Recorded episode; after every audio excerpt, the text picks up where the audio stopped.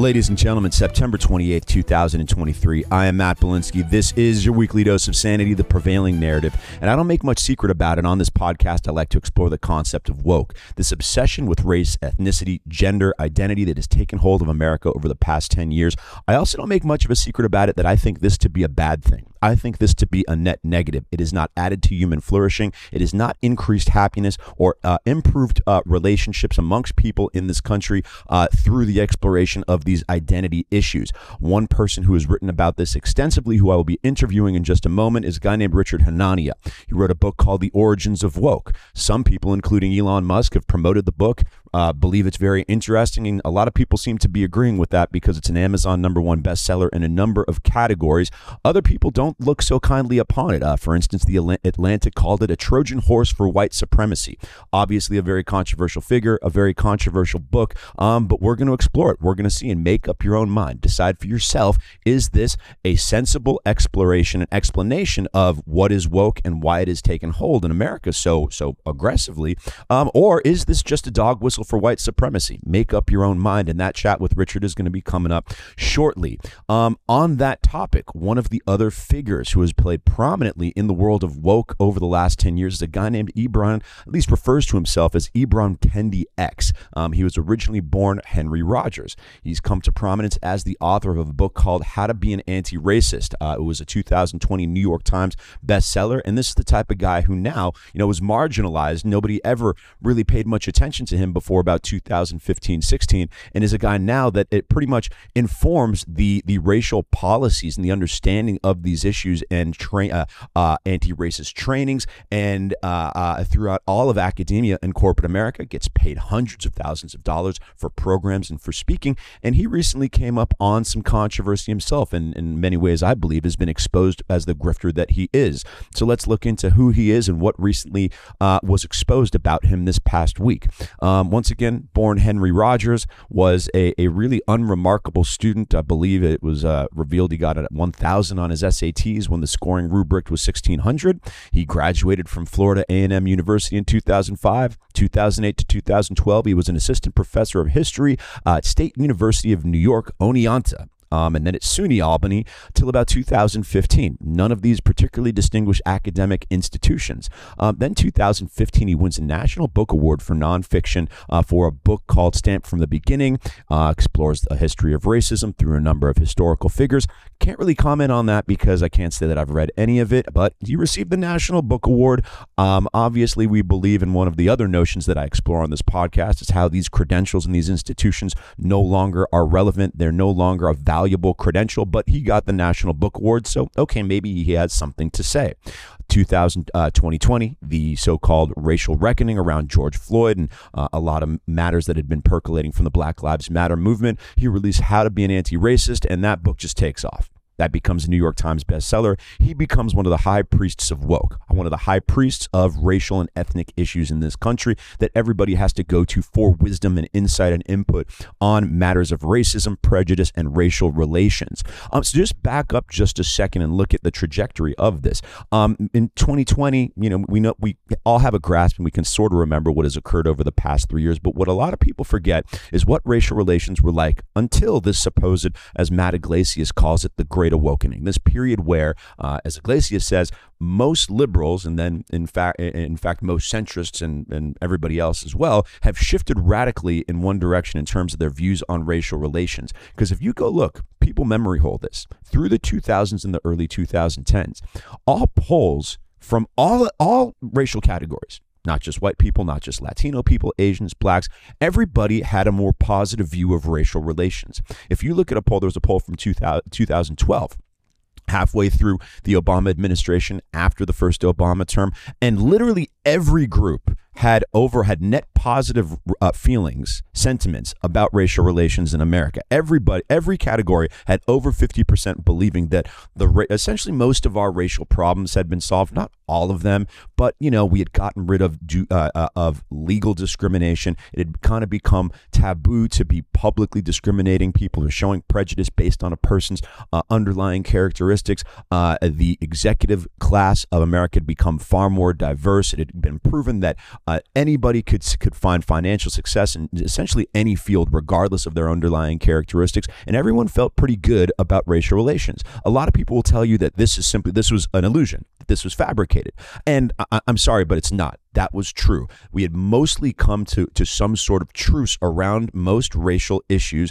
Uh, we still wanted to be vigilant in monitoring actual racism um, and make sure that that was something that was was adequately and properly punished when it was exposed in you know polite society. But once again don't don't take my word for it. Go look at the polls from the late 2000s and early 2010s every ethnic category felt good overall about racial relations. Um, a pew uh, a pew center study in 2014 said once again every ethnic category uh, believed that there re- wasn't really any legal or policy based changes that America still had left uh, in order to redress for past discrimination. They said, you know something, we've had affirmative action for 30, 40 years. Um, we obviously, once again, need to stamp out the specific acute instances of racism, but generally, we, you know, American racial relations are, are in a good place. Oh boy, uh, from 2014 on, did that change? every every poll on these topics uh, shows completely different results from pretty much 2014 on.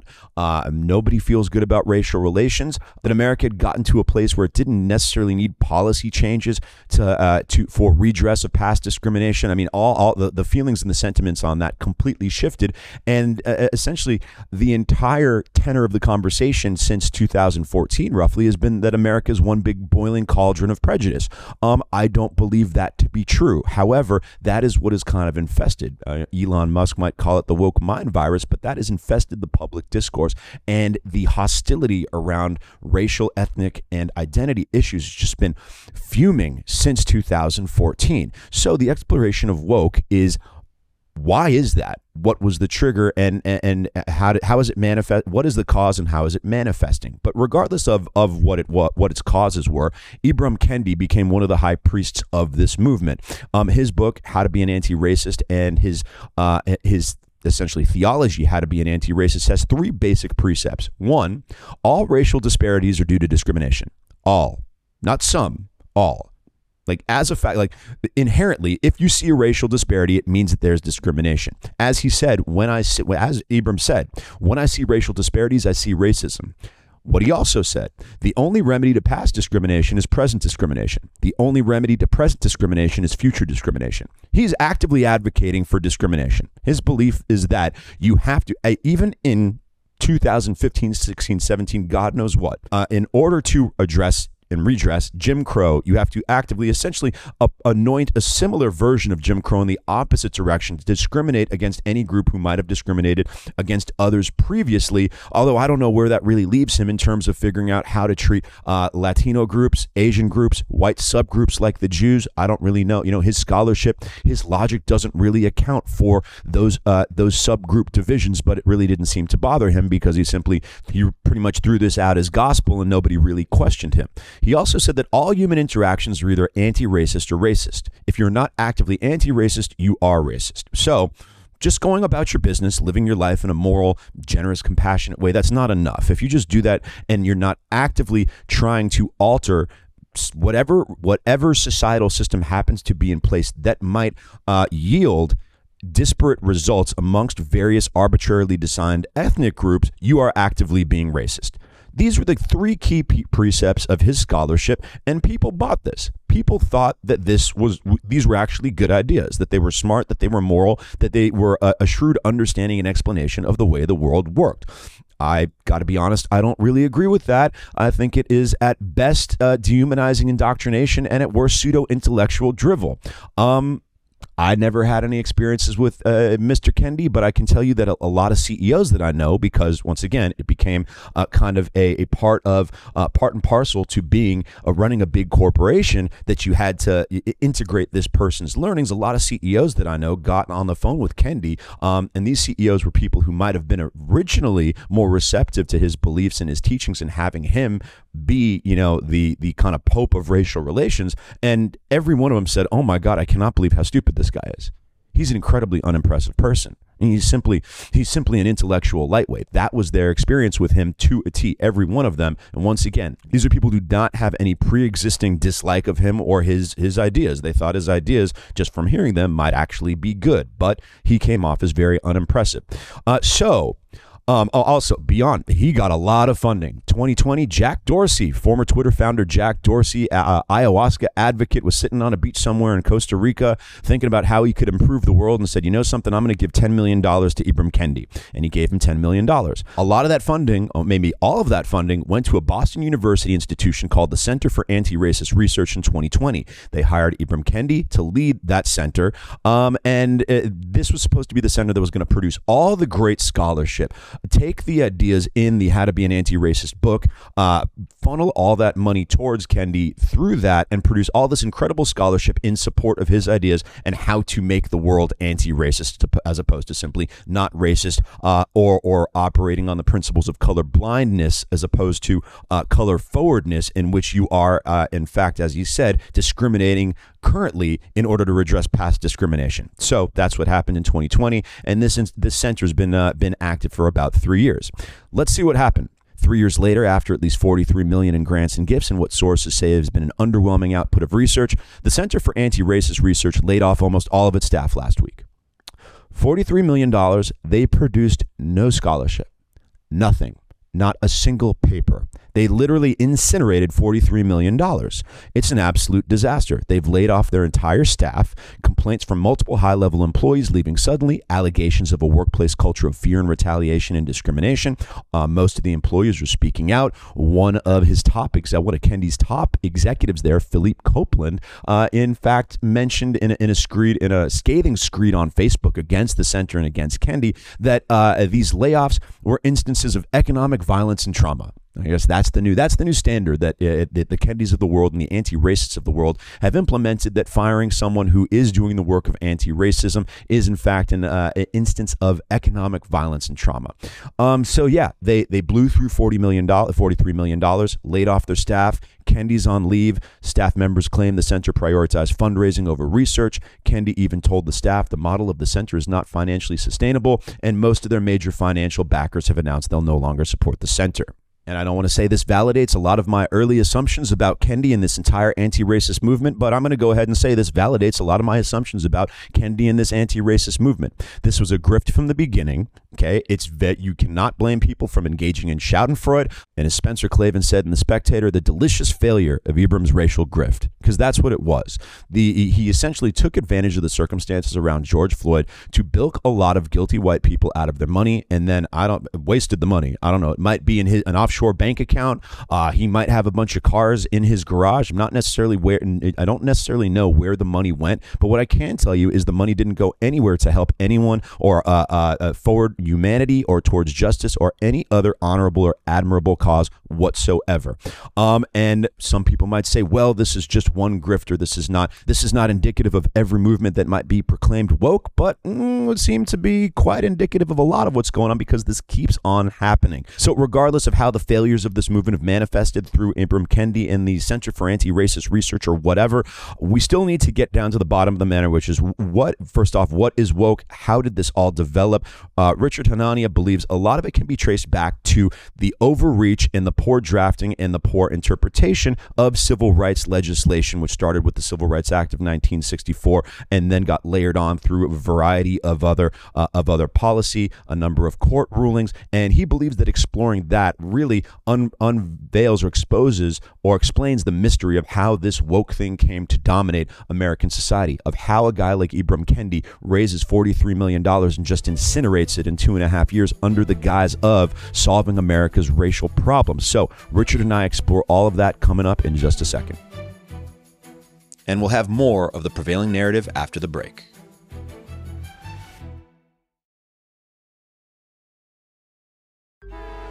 Traffic jams, tailgating, pileups. Ugh, the joys of driving. How could it get worse? The federal government wants to have a say in what you drive. That's right. The Biden administration's EPA is pushing mandates that would ban two out of every three vehicles on the road today. Don't let Washington become your backseat driver. Protect the freedom of driving your way. Visit EnergyCitizens.org. Paid for by the American Petroleum Institute. When issuing a landmark ruling on the definition of obscenity, Supreme Court Justice Potter Stewart remarked that I know it when I see it. That's how many people feel about woke, a catch all term that has arisen as a stand in for the societal transformation around race, gender, sexuality, and identity issues that has colored the last decade of American life. In response, a large body of work has developed around defining and explaining woke. What is it, and why has it seemingly triumphed through culture and institutions? One scholar who has taken on the task of answering that is Richard Hanania in his book, The Origins of Woke Civil Rights Law, Corporate America, and the triumph of identity politics. The book has received applause from figures as, uh, as notable as Elon Musk and predictable criticism from the legacy media, including The Atlantic, which referred to it as the Trojan horse for white supremacy. Richard, thank you so much for joining us. Glad to be here, man. I'm glad you mentioned uh, that Atlantic endorsement. That's very important to me. God bless the Atlantic endorsement, and uh, they took the low hanging fruit with the Trojan horse trope. Um, so, and I know this is a bit of a tedious exercise, but is necessary for this type of discussion. The question that always pops up: What is woke? The those who on the woke side of the aisle love to try to pose that one as a gotcha. I think it's actually pretty easy to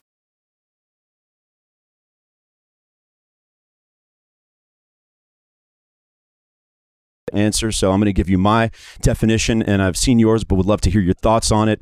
Uh, so, woke, making identity category the primary lens through which life and its decisions are viewed and made, while applying an absurdist, bad faith level of sensitivity around identity related issues, plus selectively explaining differences in group results with uh, the explanation being oppression.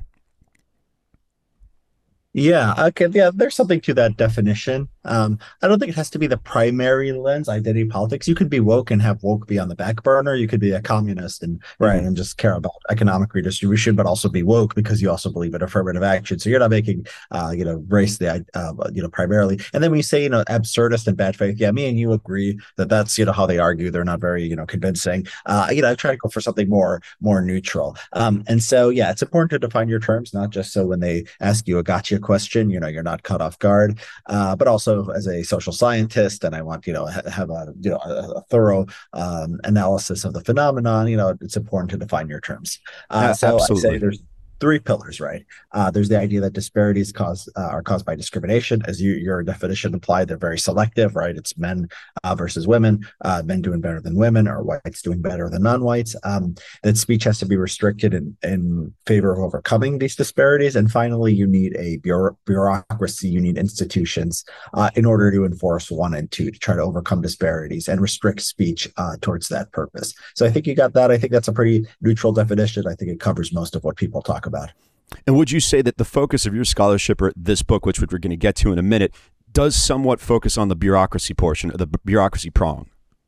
To a large extent, yes. There's these ideas, there's these uh, legal doctrines that, and they often had uh, sometimes intended, sometimes unintended consequences of creating bureaucracy. Uh, you could trace that bureaucracy. You know, I have a chapter where I show that the HR profession takes off in the aftermath of the civil rights laws um, in the 1960s and 70s. Um, and then, yeah, universities, it's, you know, even more direct. The federal government during the Obama administration in particular coming to them and saying you have to uh, hire these kind of Title IX coordinators and stuff. And yeah, the bureaucracy, I mean, people just see the bureaucracy and they, they pop up everywhere. And you know people see that they're often crazy like why are why is every institution you know uh, employing an hr you know hr people and dei people and you know the book i think tries to you know explain something that people might find mysterious no doubt. And as we mentioned before, most of the, nor- let's call it the normies out there are uh, of the, uh, I know it when I see it approach, right? They're not people who aren't thinking quite as much and as broadly about it or as deeply about it as you and I are. It's starting to bother them. They might have come around to noticing it a little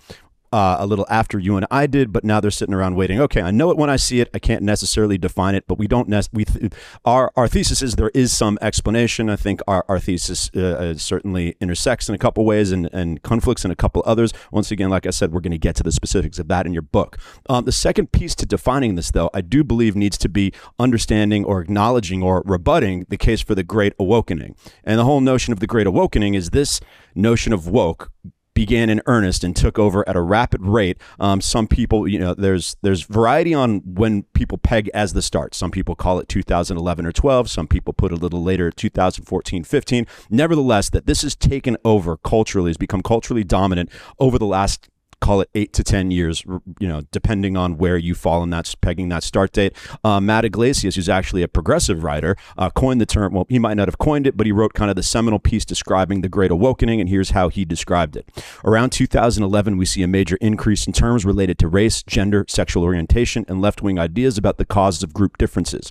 For all the attention paid to the politics of the far right in the Trump era, the biggest shift in American politics is happening somewhere else entirely. In the past five years, and once again, he wrote this in 2000. 2019, so he's referring to the start date in 2014.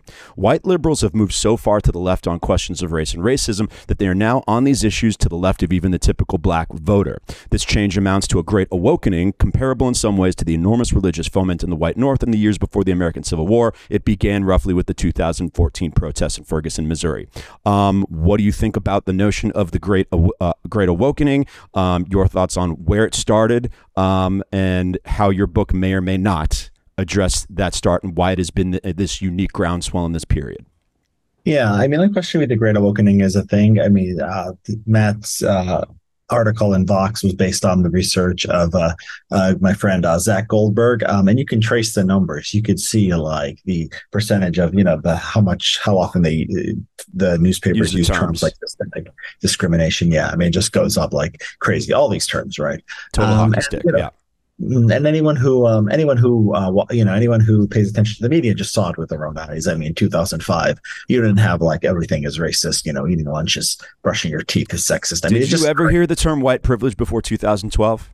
Uh, I can't remember, but yeah, it's a new. I mean, we heard racism, but it was just there was just you know racism or bigotry. Sure, but no a, one would ever impute. Never, no one would ever ex- expressly include the insinuation or the the the at the skin color coding in the term. Uh, what, whether white supremacy was around, but it was thrown around a, a lot less judicious, a, more, a lot more judiciously, and yeah. the notion of white privilege. I mean, nobody talked about white privilege before 2012. Yeah, yeah, or you know, whiteness. Yeah, you didn't bring attention. Yeah, you tried to Right. Before that, there was sort of like, okay, you could talk about blacks and you could talk about racism and you could talk about, you know, discrimination people face, but you didn't, yeah, you didn't personalize it. It was sort of whites who were sort of ignored. They were in the background. Uh, it became a sort of more aggressive towards sort of, I guess, calling out uh, whiteness itself and white people uh, around. And socially acceptable to do so. 2012. Yeah, e- exactly. Um, and so yeah and so the great awakening i mean it's definitely you know it's definitely a thing. Um, it's a related concept to you know what i'm talking about i'm talking about the origins of woke and sort of the development of american society since the 1960s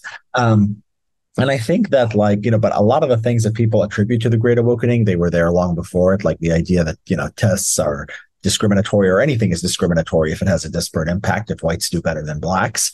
Uh, you know people sometimes you know they think they seem to think that that's a new idea. It just came in the last five or ten years or so. Uh, no it's it's a 1971 court decision.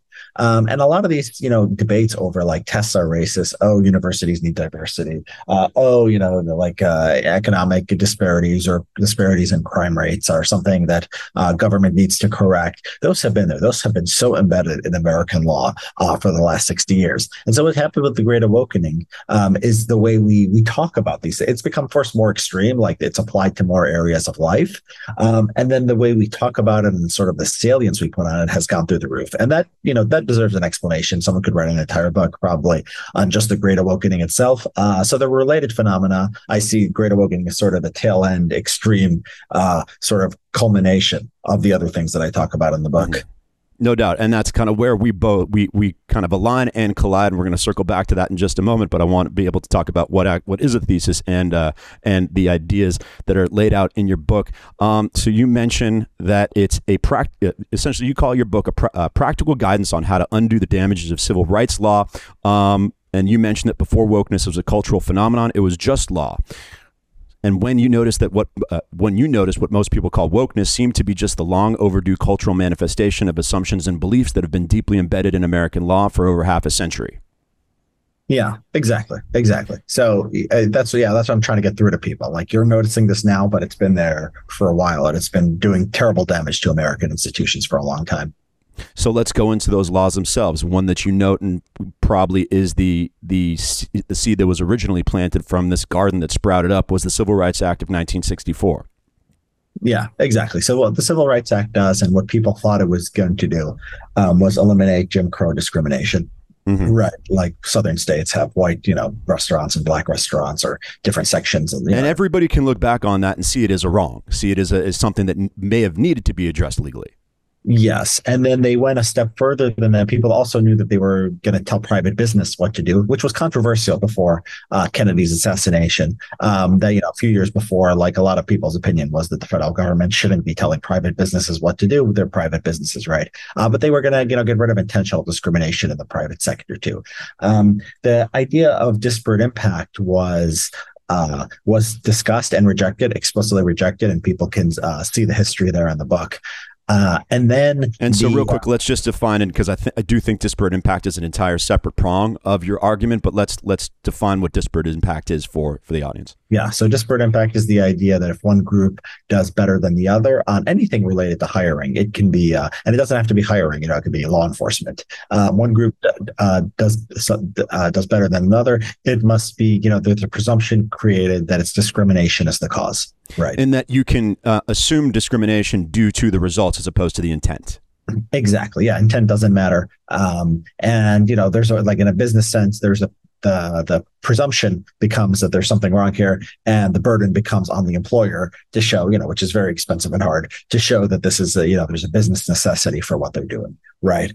Um, and so this, you know, everyone knew what this idea was. People, you know, there was a case in Illinois where the state uh, civil rights, uh, you know, the civil rights office had basically uh, interpreted the law this way. There was a standardized test of black men, didn't, or not a standardized test, an employment test at uh, Motorola, and um, this was in the news uh, while the Civil Rights Act was being debated. And basically, Washington saw the story coming out. Illinois was covered in the New York Times, and people said, "No, no, no, that's not what the Civil Rights Act uh, is going to do. That's that's crazy." Right? The New York Times thought it was crazy at the time. Uh, the Democrats who were and the Republicans too, who voted on the Civil Rights Act, uh, thought that was crazy. Now, like the Civil Rights Act passes, and then in 1971, the Supreme Court agrees with the Equal Employment Opportunity Commission that actually disparate impact is part of the law right? I mean, you know, every honest person who looks at the history, the uh, legislative intent, knows that's not the case. Even so, even a liberal, uh, some liberal jurists have, have done so. Um, but say whatever, you know, they have their own reasons for interpreting law the way they do.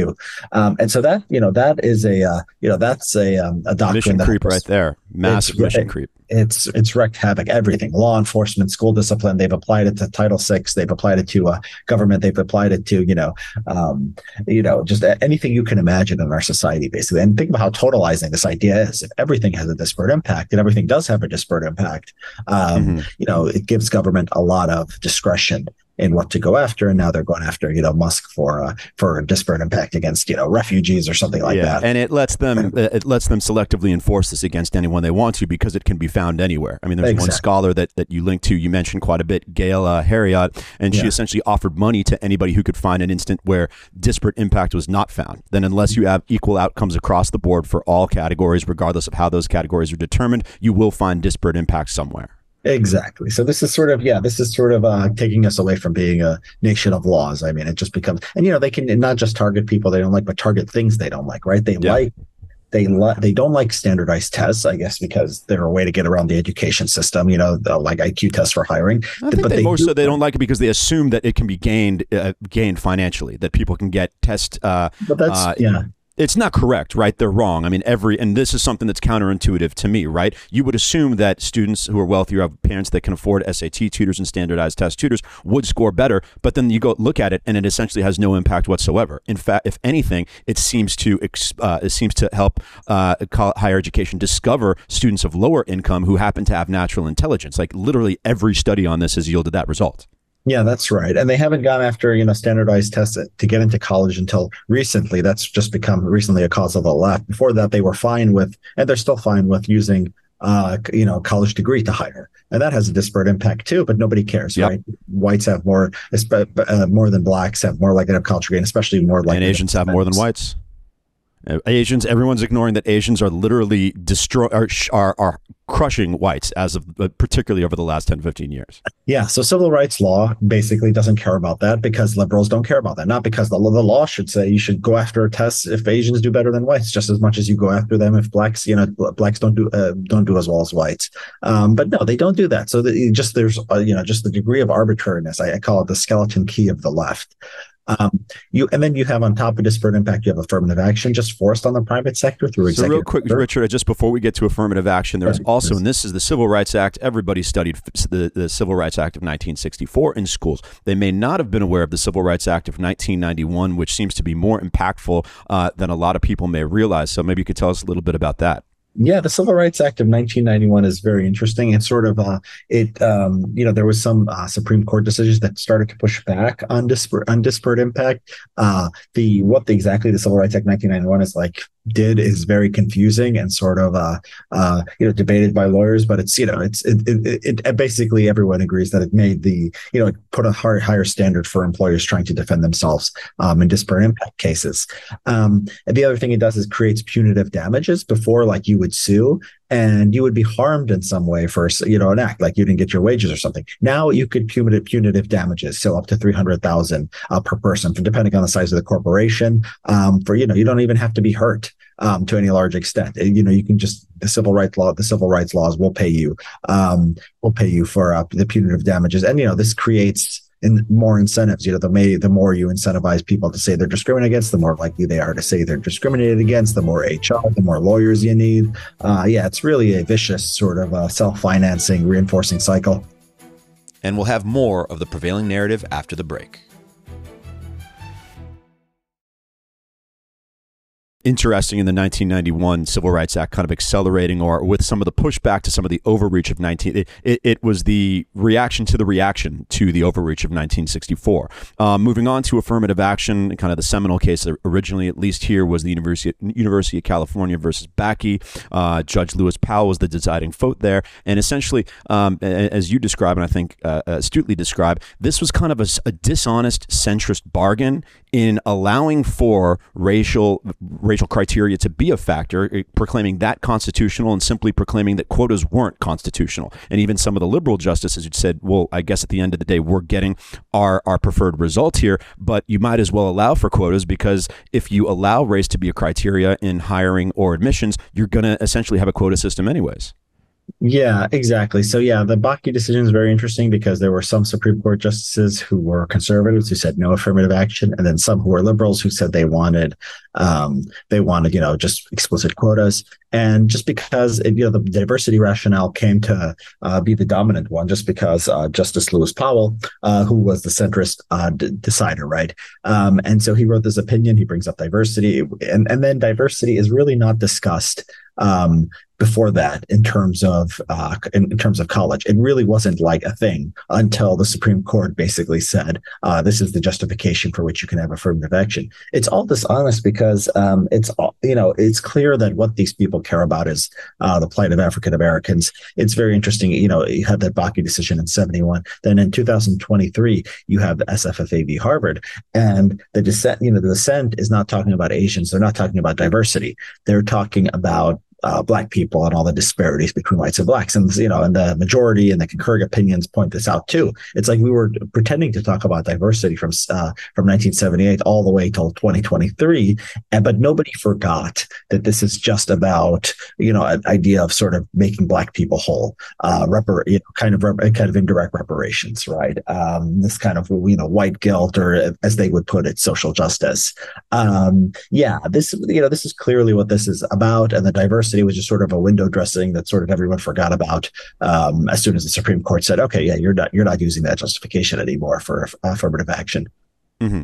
And you seem to believe that the recent reversal of of Bakke and uh, affirmative action by the Supreme Court is going to be very influential in fighting the in, in, essentially fighting the backlash against woke in, in terms of you know and, and essentially bringing us back to a, an earlier cultural era and rolling back some of the progressive uh, uh, wins over the past decade.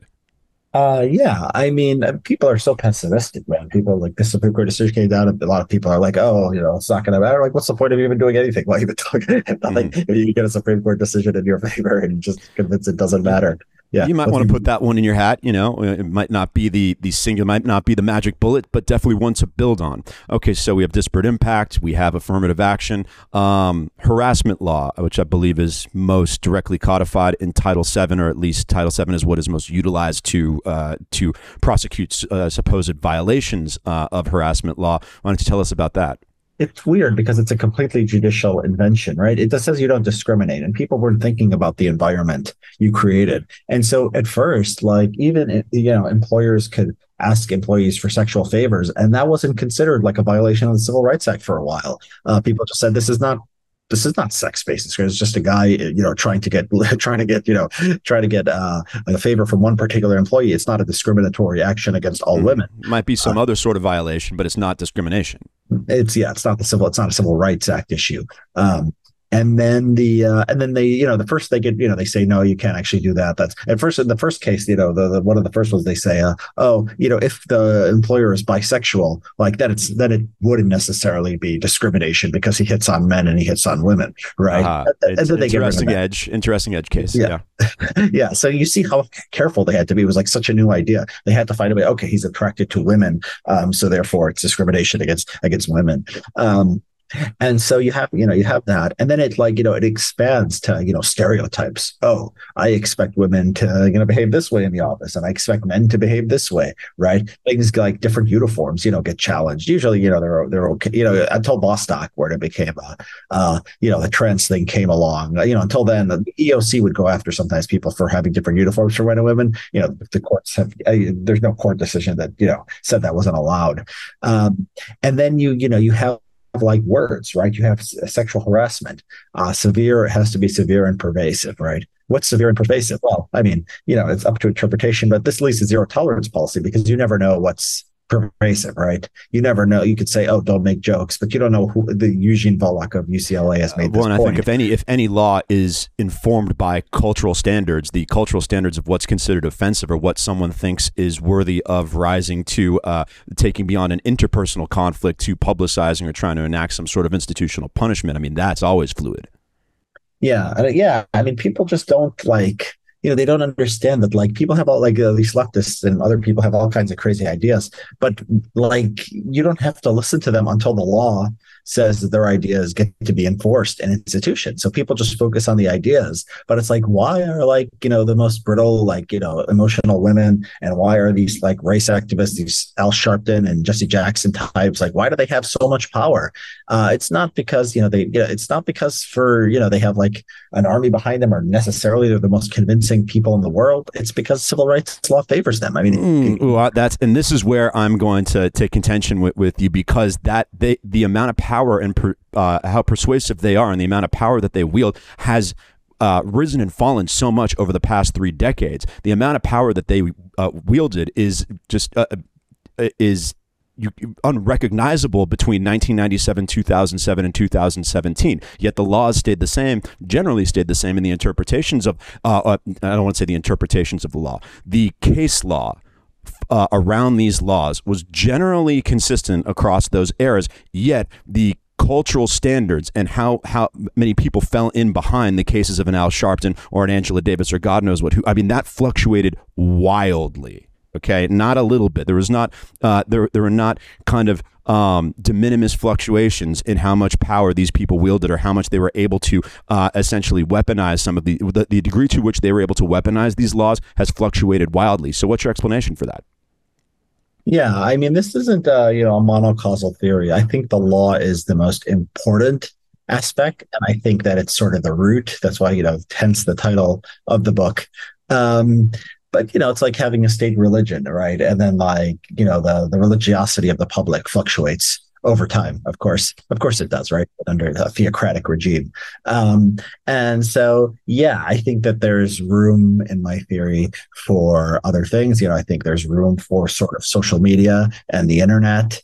Um, there's room for uh, you know just like changes within the Democratic Party or the Republican Party. Um, there's room for just sort of you know general societal craziness like we're seeing with young people and you know gender confusion and uh, inability to form relationships. Yeah i mean we are you know we society is a complex complex thing. No um, doubt. I, and I'm so pro- yeah, I want to get because we'll get back to the you know it being monocausal and what the other causes are, and also the solutions. Because while I, I, disagree with you a little bit more on the cause, I definitely agree with you on the solutions that you proposed. But I want to uh, focus a little bit more on the law still because these are kind of dense, and also you know I think people need to understand what's been un, uh, kind of hiding under the uh, in plain, hiding in plain sight or under their nose. So uh, the next one is Title IX. Um, if you could tell us a little bit about that. Well, Title IX is just an incredible story, and it's really a, it's a funny thing. I mean, so Title IX is just you know, first of all, Title VI doesn't include sex. So Title VII includes, which is employment, includes sex. Title VI does not include sex. That is things that get government. You know, this is like you know, education establishments mostly, but you know, anything that receives uh, federal funding can't discriminate based on race, color, blah blah blah. Not sex. Title IX uh, is in uh, 19, 1971. Uh, um, education amendments uh, of that year sort of slips in under the radar. It just you know it just adds uh, sex to that for to that Title VI. Um, and then you know to education, and then like it sits there for a while, and then like they start going crazy like in the you know, the 1990s and saying you know you have to have like uh you know this it starts with that. Florida state university at, makes despite making 80 million dollars a year from football and 40 thousand dollars a year from women's croquet has to have uh, a women's croquet team and you can't disband it and you have to at least give the appearance of uh, allocating similar resources between men's football and women's croquet or volleyball or god knows yeah. what and then the number of athletes have to be same so you have to you know balance male and female so what if yeah so what if like men want to play more sports or the, there's more interest in male sports uh, nobody, you know, nobody, nobody cares. I mean, it's amazing. They say you, you know, colleges, and this is not just colleges, high schools have been subject to Title IX. Uh, lawsuits. Um, the idea is, you know, you uh, uh, you you're you have to overcome the stereotypes that people. I mean, there's an incredible uh, uh, court decision from uh, the Seventh Circuit uh, out of Indiana for an Indiana high school. It's incredible. They say that you know if the if the local community likes boys basketball more than girls basketball, uh, the school has to like fix this. Right? They can't yeah. make a decision yeah. on that basis. Mm-hmm. Uh, you know the degree of hubris and social engineering. So you have the school, you have the sports thing, and you know there's um, uh, there's articles about how funny this is. Like they will add like male practice players to a women's basketball team and count them as female athletes. I mean, there's really funny, like women's rowing, like everyone mm-hmm. will have a rowing program because you can just stack it with, you need so many people that you can say, okay, they're all the women are on the rowing team. I mean, it really is, it's made sports, you know, women's sports, people think trans has made it a joke. I mean, it was, it was sort of a joke before this because of Title IX. Um, and then you have like they start importing sexual harassment law to universities, and this you know, and this really doesn't happen until like you know the 2000s, and especially in the Obama administration, um, it becomes the responsibility of university, not so just. And this is and this something in terms of the laws that have been uh, more contemporary and really impacted people's lives, but you might not have noticed unless you were a male college student, the parent of a male college student, or a social sciences obsessive like me and Richard. Um, something called the Obama Dear Colleague letter, uh, which essentially uh, an Obama edict. Uh, this was in 2011 that government funding would be withheld from colleges and institutions unless they adjusted their procedures in favor of the accusers in sexual assault or harassment claims essentially uh, uh, essentially created all these kangaroo courts that essentially suspended any notion of basic due process for a male student who was accused of sexual harassment or sexual assault, and actually ended up and has been rolled back partially because there were so many successful lawsuits from these male students who were kicked off campus after not even getting uh, any understanding, not even being explained what the accusations were against them, getting no uh, opportunity to respond, and any other number of due process violations that can all be traced back to this Obama Dear Colleague letter yeah, there was a series of dear colleague letters, and they came, you know, they build on one another. Um, and yeah, I mean, the Clinton administration tried to do this near the end. The Bush administration just didn't enforce it, um, and then it came back with a vengeance uh, during Obama. You know, the idea that like the university is sort of like an employer, right? These are adults, and it's you know it's there to manage their sex lives and make sure young women are not harassed or uh, assaulted. And you know, the, the the people who interpret these laws were the craziest feminists. It wasn't just like it went way beyond the whatever you know employment. And i think it's partly be explained by what the universities are. Like the universities are just so ideologically captured um, that it's just like it was just such fertile ground. And so the uh, office of civil rights in the department of education uh, just you know it's like you know they they could they could push this on education the way they could it on the private sector and they had people who were sympathetic uh, uh, within them. And then they yeah I mean they you know they basically you have these cases where it's he said she said um, about a rape allegation or even it'll be like you know the woman happened to be intoxicated everyone agrees that she was intoxicated and sort of you know it's nobody can remember what happened and the and the man will be kicked out of school right? This was very common these through all these lawsuits you know it, no court would you know, no court courts were not sympathetic towards this. They said this was sort of crazy. Um, and you know the the men when they went to court they won I think uh, every time or practically every time it's time. one of the few times that the courts or the culture in the courts have actually acknowledged the progressive overreach. Like this is a point at which it said even you'll see even feminist writers who typically are taking the uh, uh, the side of the progressive argument in these issues, even acknowledging, wait a second, this went way too far and was uh, becoming some kind of Kafka-esque web for any male who on co- on a college campus who was accused of sexual assault. Yeah, yeah. I mean, so it's so direct. You could see the direct, you know, connection between law and the culture. I mean, the culture of the time had been, you know, there was some crazy kind of feminist things going on in, you know, early 2010s. It was everywhere. I mean, Me Too came a little bit after that. Um, and then the Trump administration just withdraws uh, these dear colleague letters, and you know, what do you know? There's there's no more of these tribunals, and you know, things go a little bit back to sanity. I, am sure that's I'm sure there's still I'm sure there's you know the, the bureaucrats didn't all get fired the next day. You could see how like these things you know take a take time to unwind, right? Because they say hire all these Title IX bureaucrats. Uh, it was that direct. It was that direct Obama administration telling people, telling them what positions they had to hire and what those positions had to be responsible for.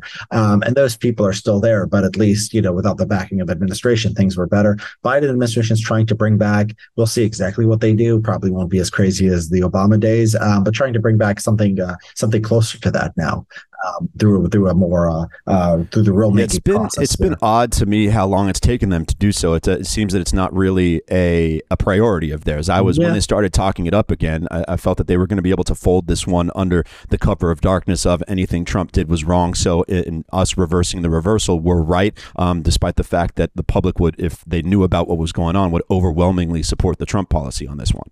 Yeah, that's what you know. Victory looks like. It's not the Democrats coming out and saying, "Oh, you know, we were wrong. We're sorry. We're we're crazy people." It's you know they just sort of back away or not go as aggressively next time because you know either they're convinced it's wrong or they're afraid of the backlash.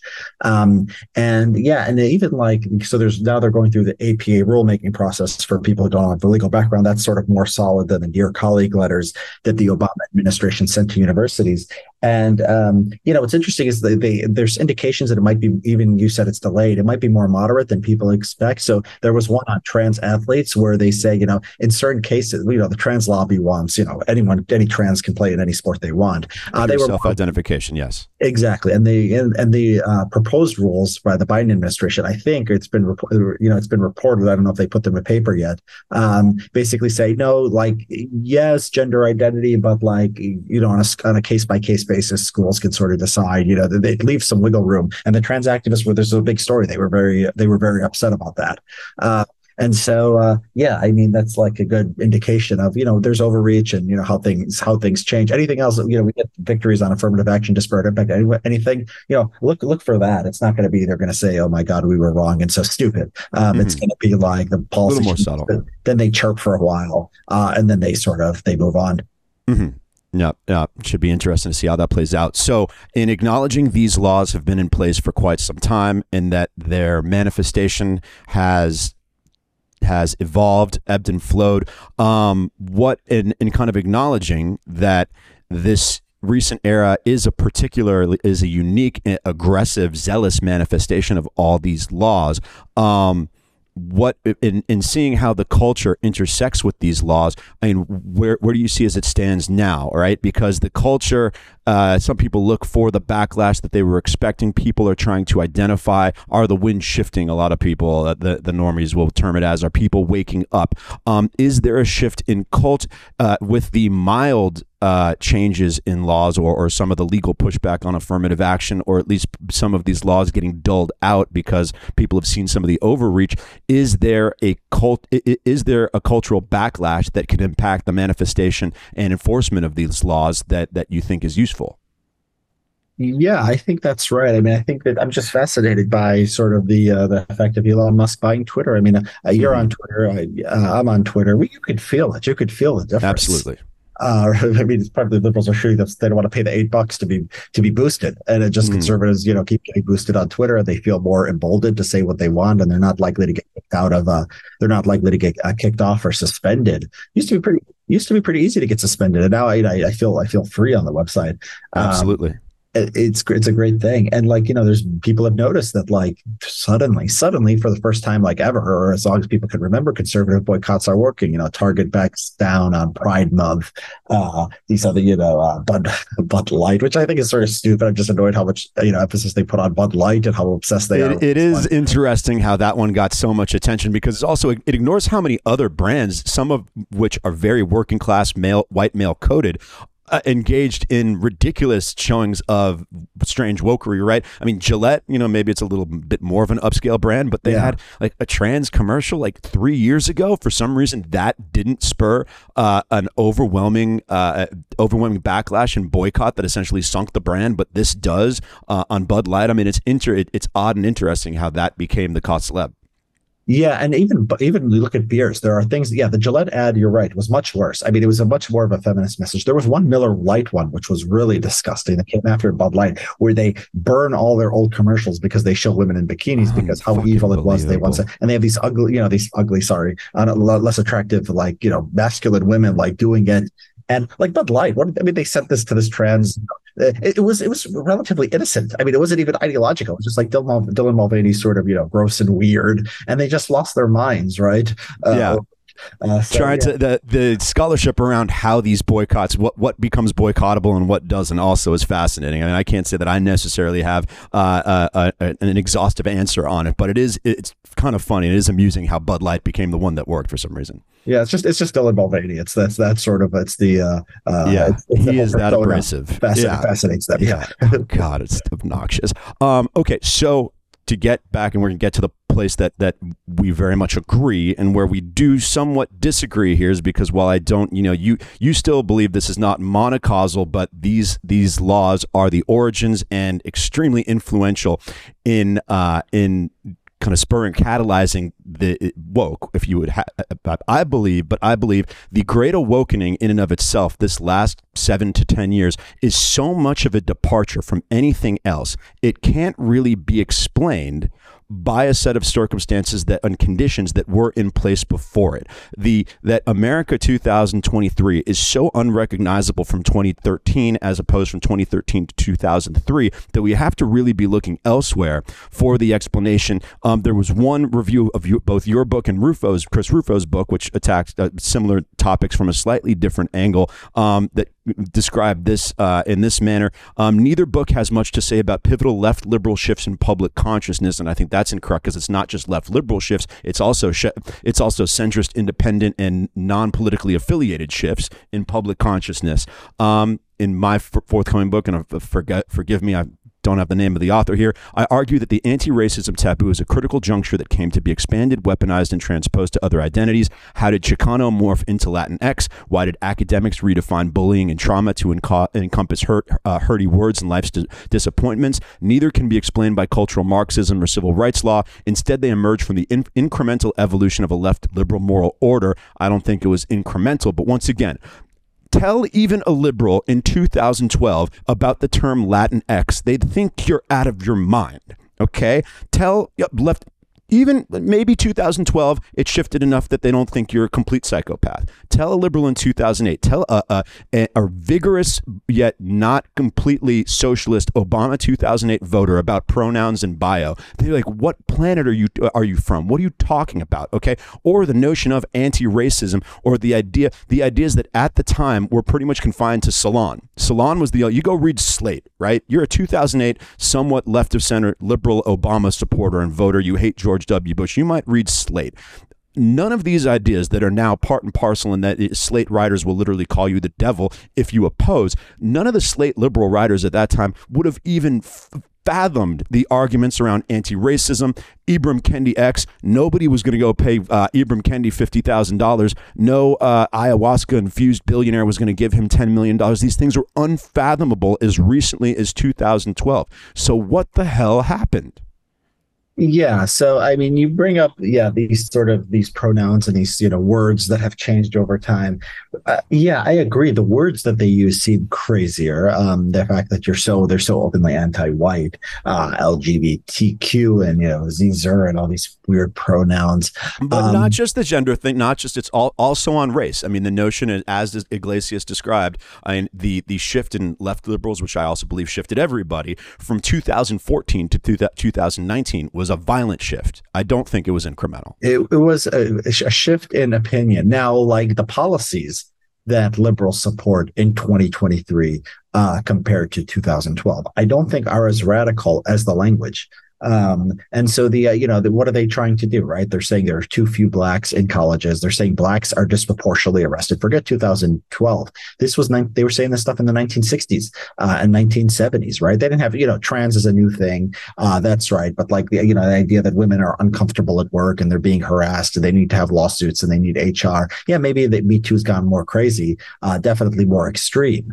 Um, but yeah, I mean, I don't want to you know I don't want to be in a position of saying poo pooing the culture. I, I, don't. I think I agree with Eric. The like these academics, um, their moral reasoning, or you know, whatever passes for reasoning.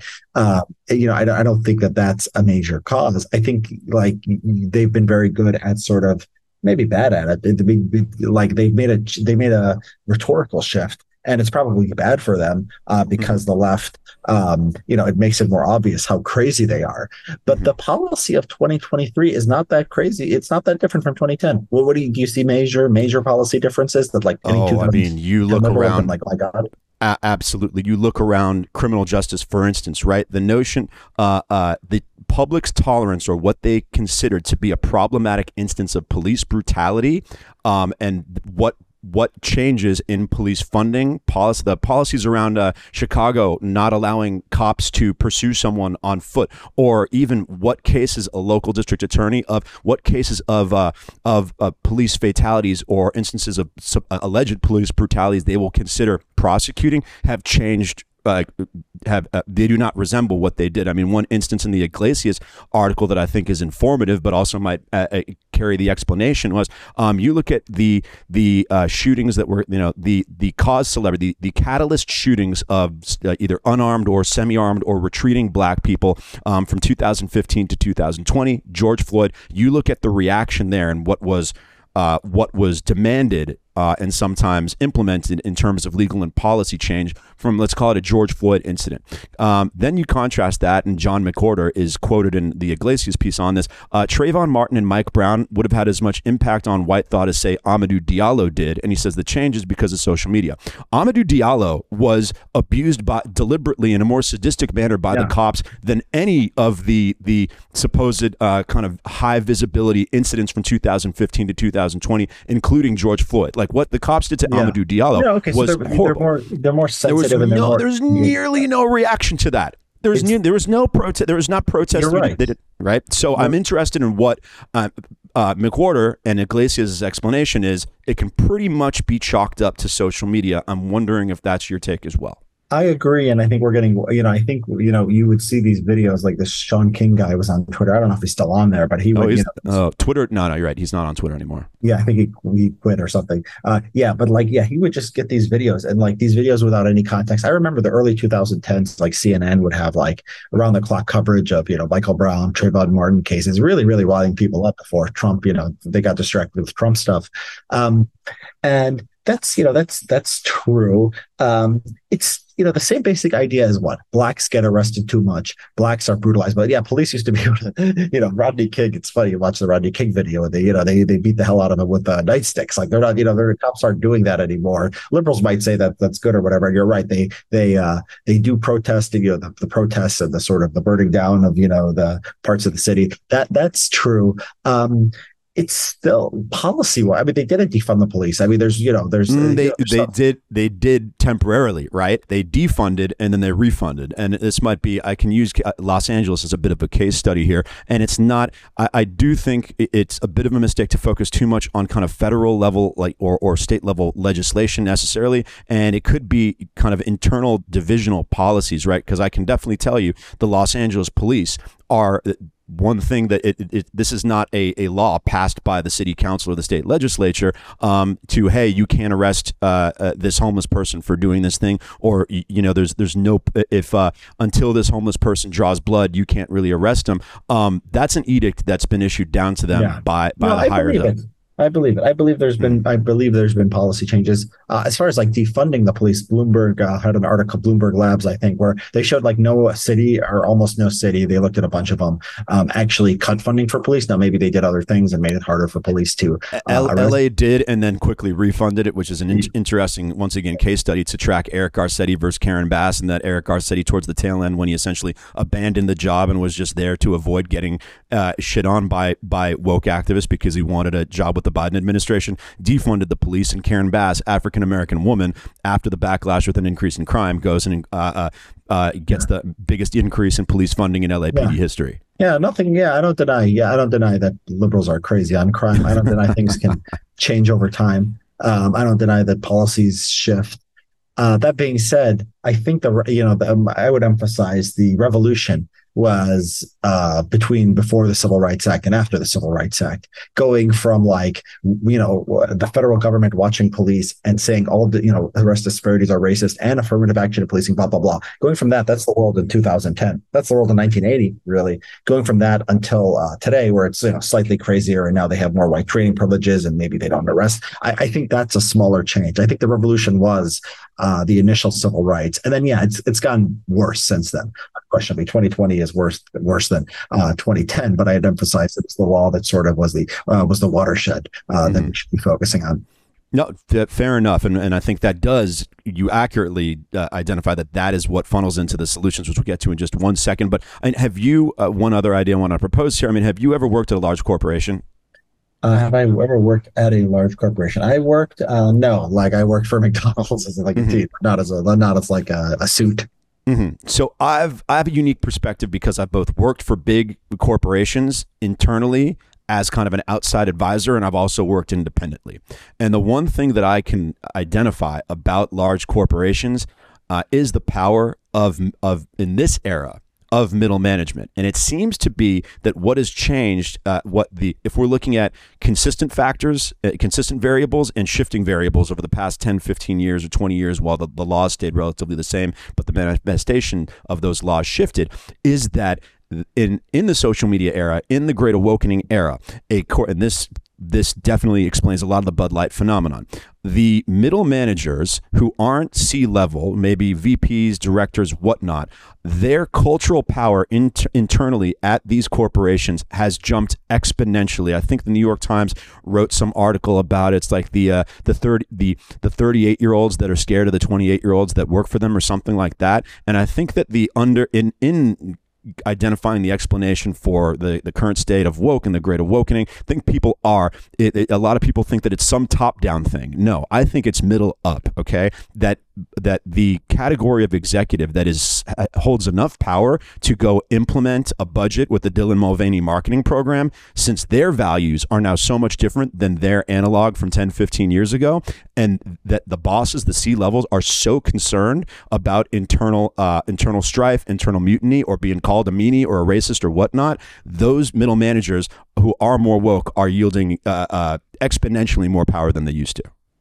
yeah, I think the late millennials, you know, early Zoomers are probably the worst worst on this. Um, and yeah, that that's right. Um, you know, but you know that shifts along with the rest of the culture. So a lot of these way these people get worked up is being on Twitter all the time and talking to one another and canceling. I mean, as soon as the left becomes less prominent on Twitter, you know, that starts to to go away. I think there's just I think there's it's also like everyone is looking at what everyone else is doing. So George Floyd it was sort of crazy because everyone like it was like a you know it was like a, like the cultural revolution, right? It just becomes infectious. Wow. Like everyone wants to show yeah. that they're, yeah. you know, that they're on the right, they're on the right side. Um, and you know once you and so like yeah that's that's important. Once you just sort of change social media and change the culture um, and create less of an expectation that your business is going to do pult i mean the, you know i don't think you can underestimate like just elon musk personally and just like other like anti-woke people um, in silicon valley like really speaking out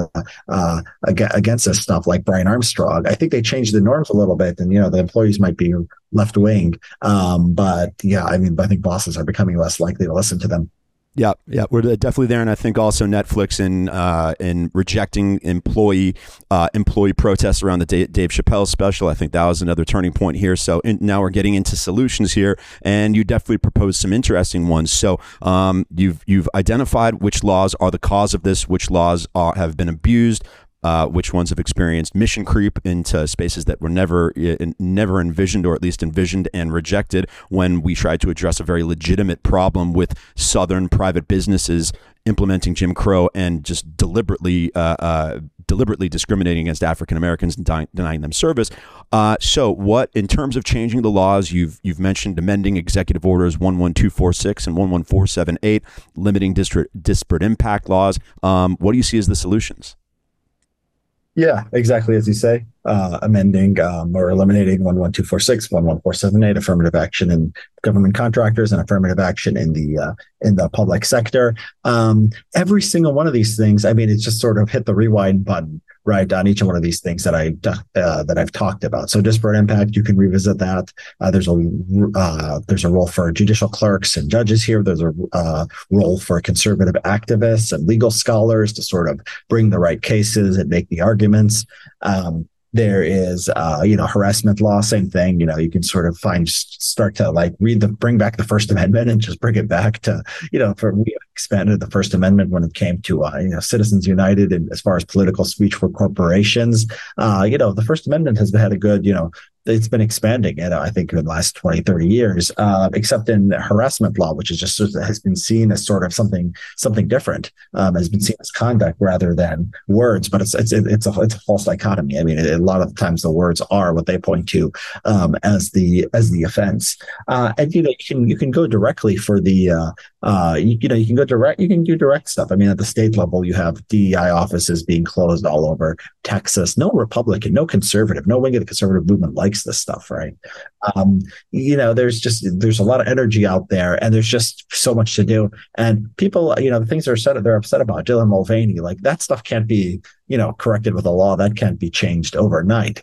Um, but what you're doing is you're changing institutions, you're changing incentives. So five years down the line, ten years down the line, uh, things are going to be different. I mean, I, I, I feel I mean, I feel positive. I mean, the SFFA Harvard uh, has had, you know, it's only been a couple months, um, so we'll see. But it's like, you know, I've been optimistic about the sort of the, you know, the way that its uh, institutions have responded to it. Elon Musk buying Twitter. I, I said at the time this would be important. It's been like more important and faster than I would have thought. I looked up the other day. When did Elon Musk actually buy Twitter? Because it feels like pretty sure the ago. takeover was no, about a, coming up on a year, November yeah, 2022. I, I, yeah. I, looked it up. It felt like it felt like five years ago. I mean, because I just had to, you know, I just had to see how much how much things have changed.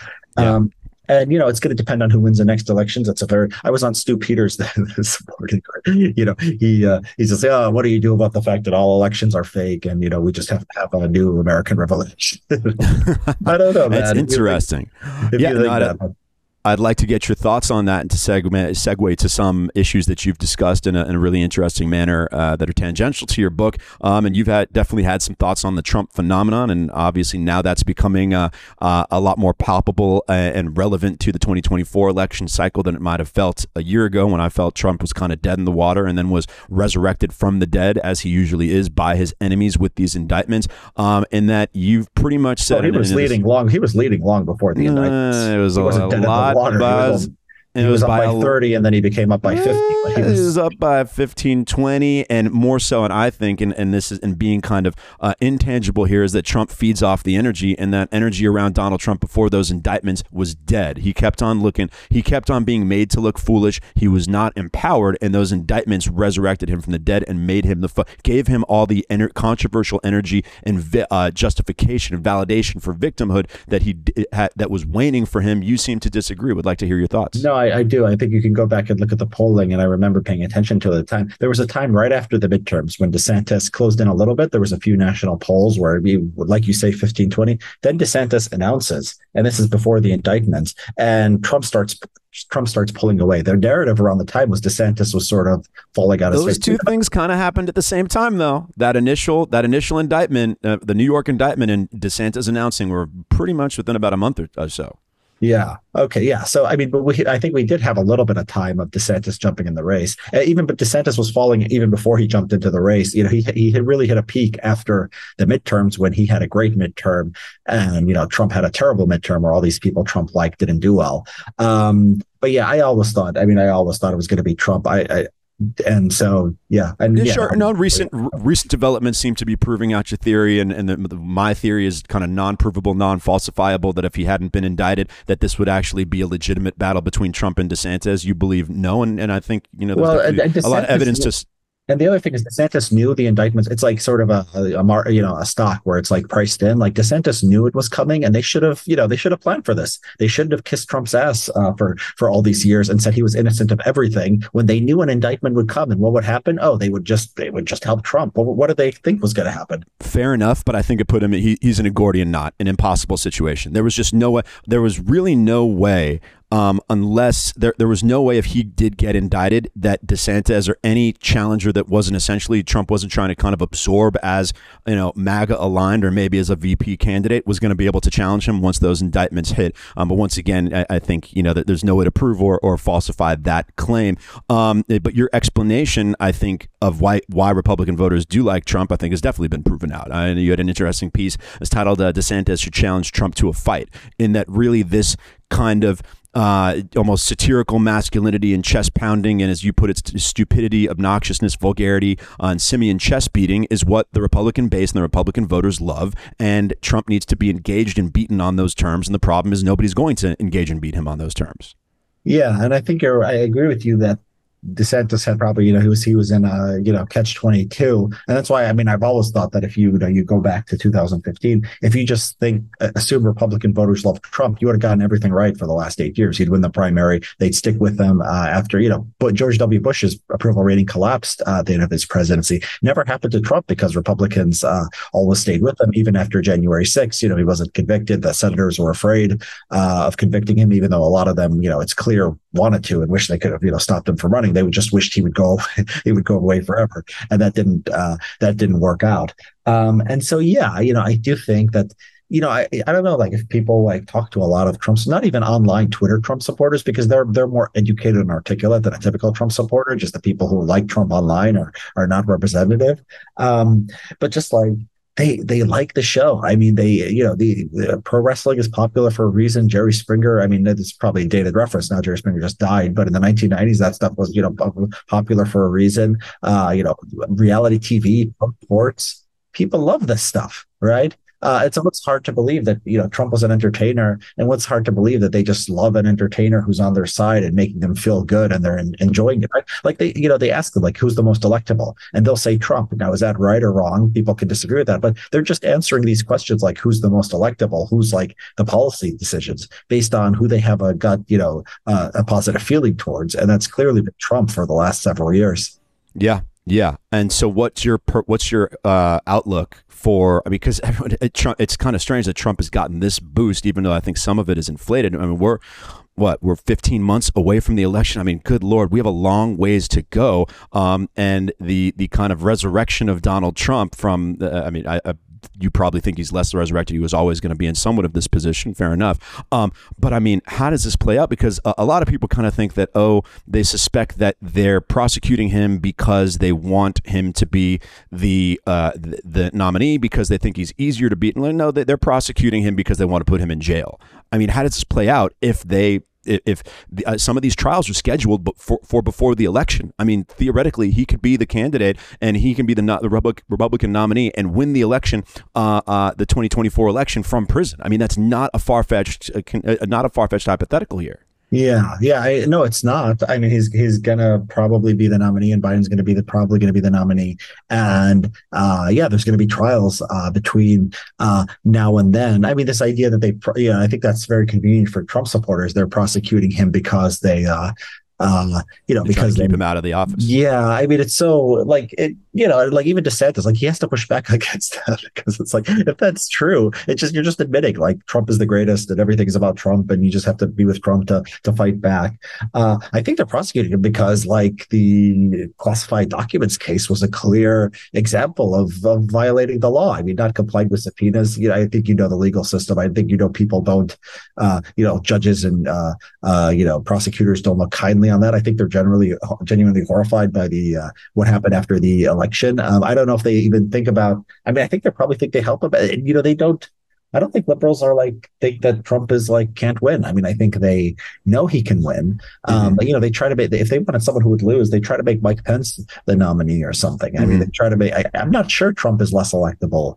Um, oh, I, I, yeah, as of today, I think he's more electable. Like what what's happened over the past three to four months has surprised me a little bit. Um, I mean, the once he got indicted, I was I, I believed okay, he's he's back in the game. Um, but how much and the indictments, the, yeah, yeah. Well, I guess also the the failures of the Biden administration that seem to be excused through 2020 and 2022, and were kind of somewhat excused by voters in the midterms, seem no longer to be being excused right? It's like uh, all, all, the problems, the failures, the, the, the case for Joe Biden being one of the top ten worst presidents in our nation's history, um, I think was always there. Uh, and it's but it seems that your normie average centrist voter is now.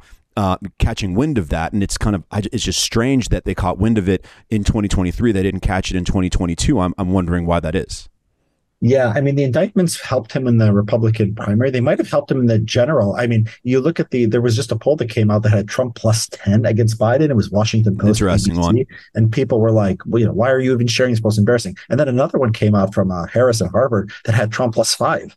Uh, and so I hadn't seen numbers like that ever before. Those are like the back to back, the two best polls I've ever seen for Trump, uh, going head to head with Biden. Yeah, I mean, he's he's got a great shot. I mean, I think the border crisis is uh, is, is hurting Biden a lot. Yeah, um, and I'd like your thoughts. I'd like your thoughts on the border crisis because it seems like one of those things that's so acute and so obviously detrimental to the the current administration that how the hell could they not step in and fix it? Um, it's there, there's a lot of speculation on why they seem to be encouraging and letting 20,000 um, kind of generally undocumented people into the country with nothing but a, a, notice to come appear for your, your amnesty hearing two years from now into the country. Why do you think that is? Yeah, I mean, I think that they're, you know, they're sort of, uh, I, you know, I think that there's a humanitarian impulse on the left. I also think there's a, um, you know, it's like you know, the, the, I think Biden, the, there's sort of divisions on what to do. You can get tough. You could also, what they recently did with the Venezuelans, what they recently allowed them to work. Now, a lot of the reason there, uh, some of the um, immigrants coming in are burdens is because, you know, when you're applying for asylum, you're not allowed to work uh, legally. Um, so why don't they fix it? I think, I think they're pro migration. I mean, I think they, they, they think immigration is a good thing. They think it's cruel uh, to send people back to their country. Um, and, you know, I think that that's, and I, I don't think that they're foolish enough not to know um, that it's hurting them. And I, you know, we talked about just about the polls being better for Trump. This might be part of it too. This is really dominating Absolutely. the news, not just right wing media. I saw I just turned on like an, an NBC randomly, and NBC was covering the the border uh, the border issue. Um, and yeah, I mean, and tweeted out tweeted out by Elon Musk, and now essentially Elon's Twitter account is essentially its own news service. Yeah. Any story that he tweets out or that he brings attention to or throws that interesting reply to, which he did in regards to your book, now becomes part of the news cycle and and surfaced right, which is is really fascinating. Yeah, and, and there was a um, yeah Supreme Court ruled, uh, you know, a judge halted the. Uh, uh, ended Me- remain in Mexico policy. So the remain in Mexico policy, um, I, I, I, I didn't follow up whether this was appealed. Um, yeah, the federal judge paused it, right? Um, you know, uh, and it was actually a, uh, a, a um, you know, it's it's you know, it's it's very interesting, yeah, because because this is yeah, because the, sometimes the liberals, the courts do something beyond uh, what they consider, uh, what they uh, what they uh, you know what the politicians are willing to do. I haven't actually I haven't read about the uh, the decision. I'm just uh, sort of looking at it now. It seems it was like it seems like it was a Republican judge. It was Matt Kacsmaryk. I don't know what the maybe, maybe the Republican judges are trying to you know trip up the Obama administration. Um, you know, who uh, trying to help uh, Trump get elected. I don't know. I have to I have to read more about this. But yeah, there's there's there's a ideological things going on. There is uh, you know court decisions they have to deal with, and you know the migrant the migrant situation. I mean, it's it's a recurring problem that nobody really has. Uh, a solution to because you know people sometimes don't like the migrant issue. People don't like uh, you know their country uh, being um, you know flooded with too many people at the same time. Uh, you know, let's take some really harsh measures. Uh, you know, you want to send back Venezuelans to Venezuela. People don't like that either. Like people really, you know, it, it, it, it's it's bad optics. Like when they tried to do the uh, you know the kids in cages thing. I mean, you saw the backlash to that. I think you'll see more uh, humanitarian pushback when Trump is in office. Now Biden, I think, has more of a free head, but when Trump is in office, it's going to be even even harder. Uh, so yeah, this is one of those you know very difficult problems that's just going to always reoccur.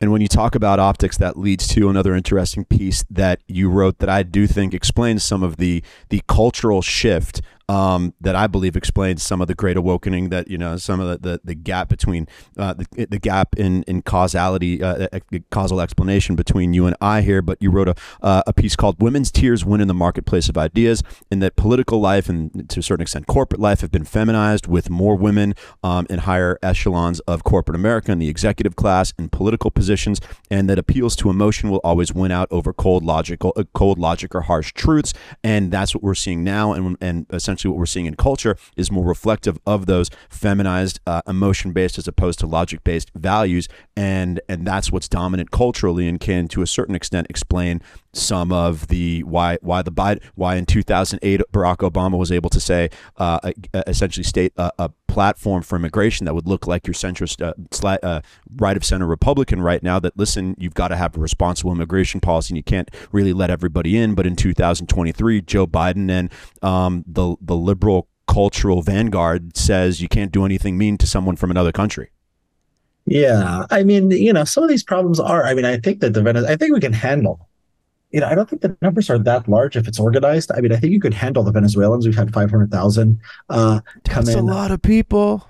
It's, it's a lot of people. a lot of people. When, when people are, uh, when people have babies, like people on the right don't sit there and say that's too many people. They they usually think more population is good. Well, sure, right? but there's got to be a distinction between citizens and non-citizens. And yes, I mean it's not uh, the the notion that I mean you'd obviously have to be tactful about it. That people that come from a less developed culture, less developed financially, um, there's a reason why in this to uh, you know there's a reason why poor countries have higher crime and higher rates of social dysfunction in a number of different ways, and that it's a sensible and legitimate legitimate policy of a country that's more developed to uh, to yeah. want to minimize the amount of people that come there from these cultures from from people who have you know were not uh, born or not raised with the skills and values that are more in alignment or more supportive of a more developed country. I mean that's something you had to you had to thread the needle very very carefully in expressing that opinion in 2008, but you weren't a, a, an Obama voter was allowed to express that idea. In 2023, a Biden voter or someone who doesn't want to be fired from from their job cannot express that idea. Well, I mean, if we're going to take that perspective, then eh, going back to the birth thing, I mean, do we worry about which Americans are uh, being born and which are not? If we're worrying about some people without the, you know, skills and the background to contribute much to American society, you know, you could start worrying about who's uh, who's having kids here. I generally don't think we should do that. I think I think that you know, uh, uh besides criminals and like really like the worst of the worst, uh, most people do contribute something, do contribute something, or can contribute something under a uh, you know a, a, healthy society which believes in markets and you know without civil rights law and all this other garbage that we need to uh, we need to roll back. Um, and so yeah, I but mean, you I, still have to absorb them. You still have to get. They still have to find a place to inter, to integrate into society, and that costs money. That cause that causes sacrifice of resources. And you see right now, like there's just if you can philosophically justify it, there's still practical a lot of practical fallout and harm as you're seeing in New York, as you're seeing a lot of these big cities. So I I, I even if I, even if you could say that there, you can't really tell Venez, uh, poor Venezuelans uh, not to come here if you can't tell poor Americans to not have kids. I disagree with that, but okay, I could see the the philosophical uh, uh, philosophical basis for that. Right? There's still very practical problems with this.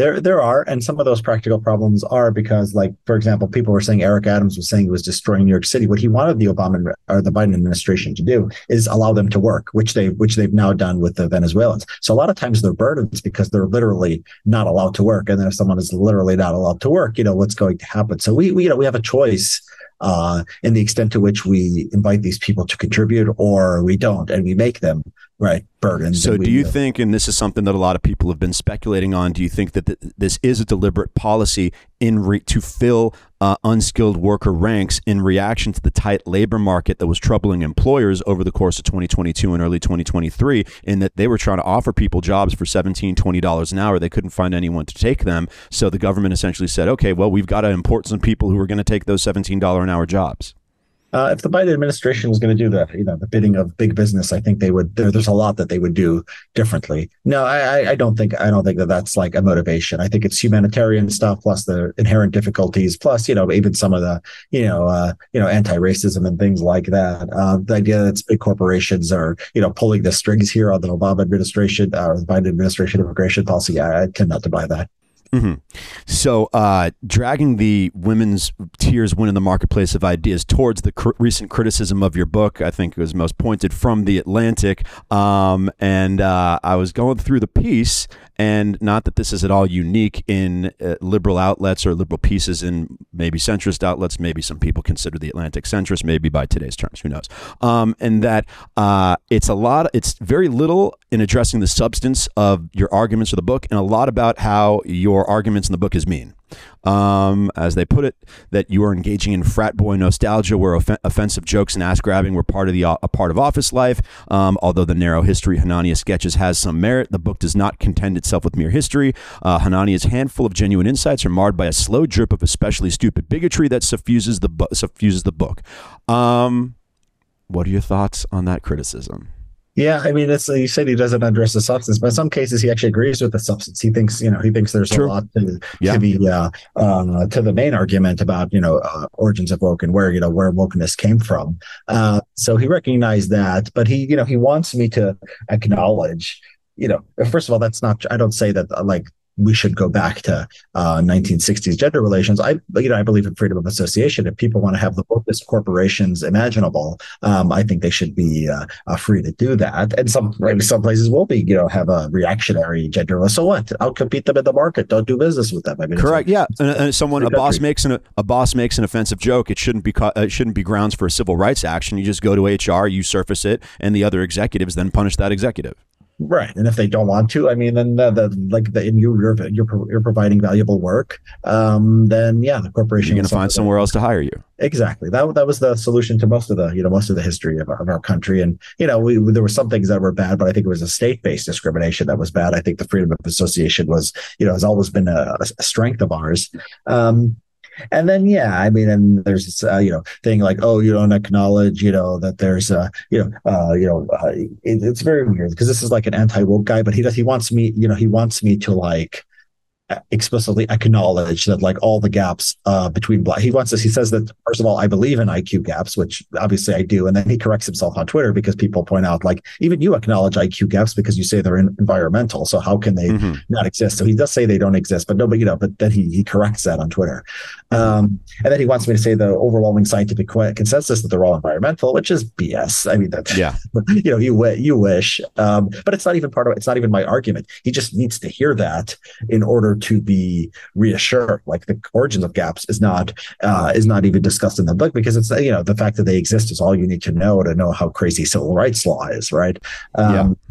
And, and, you can't yeah, acknowledge you, you, can't acknowledge the accuracy of you acknowledging how crazy civil rights law is unless you're uh, undercover, un- yeah. unless your true motivation and then the dog whistle uh, uh, argument, which is always just so tedious and ridiculous. The only people who hear dog whistles are dogs. Is that you're really in, uh, informed and animated by bigotry, and then acknowledging that these the civil rights laws have mission creep, are being abused um, and mis- mishandled, and then while some things that are, are bad might just not need to be corrected, but through civil rights law, um, that really that's just a, a casual excuse for your own bigotry.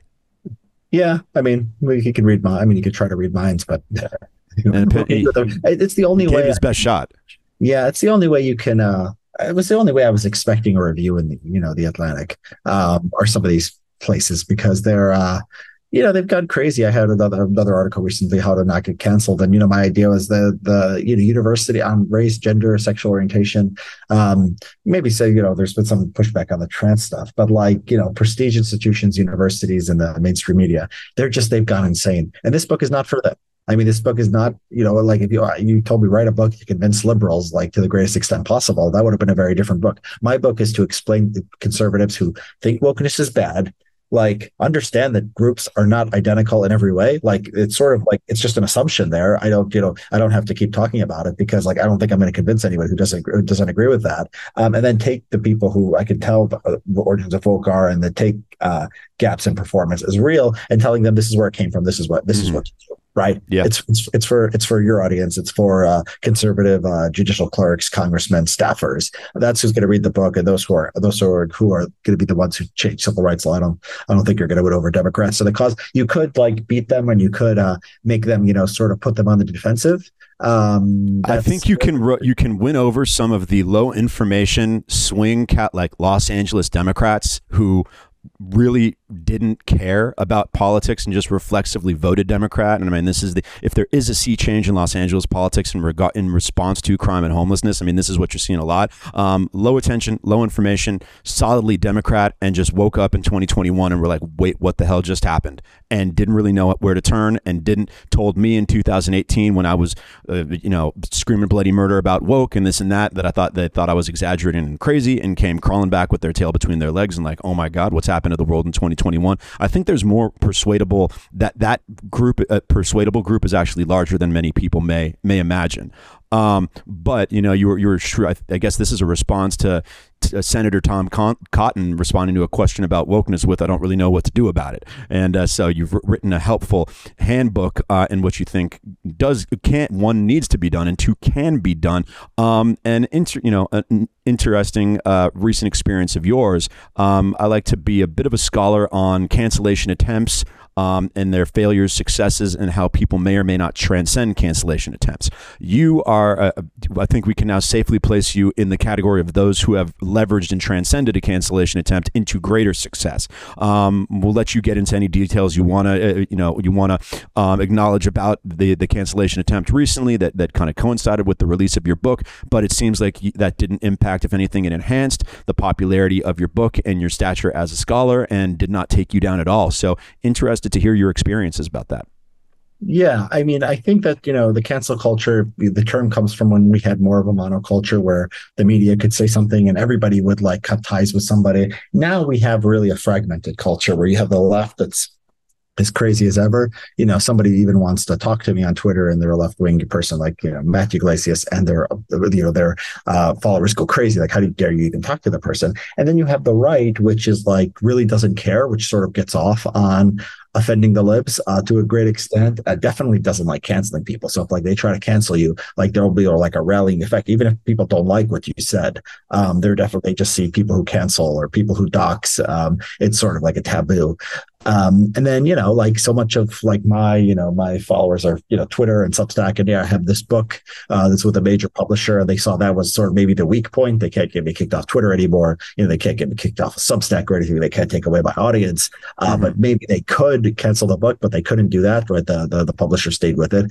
Um, and so, yeah, there's just, you know, if you're not dependent on left wing institutions, there's just much less they can do. And you can leverage it. You know, it's a lot of people hate these people. Um, there's an audience and, you know, there's a, uh, you know, people who will come out the woodwork to support you uh, if you're fighting back against that. So, yeah, there's reasons to be, you know, optimistic here. I mean, I think we're going to, you know, not for everything, not for the universities. I think they're sort of gone. Uh, but for the rest of us, I think the culture is getting, uh, uh, you know, I think the culture is moving in a better direction.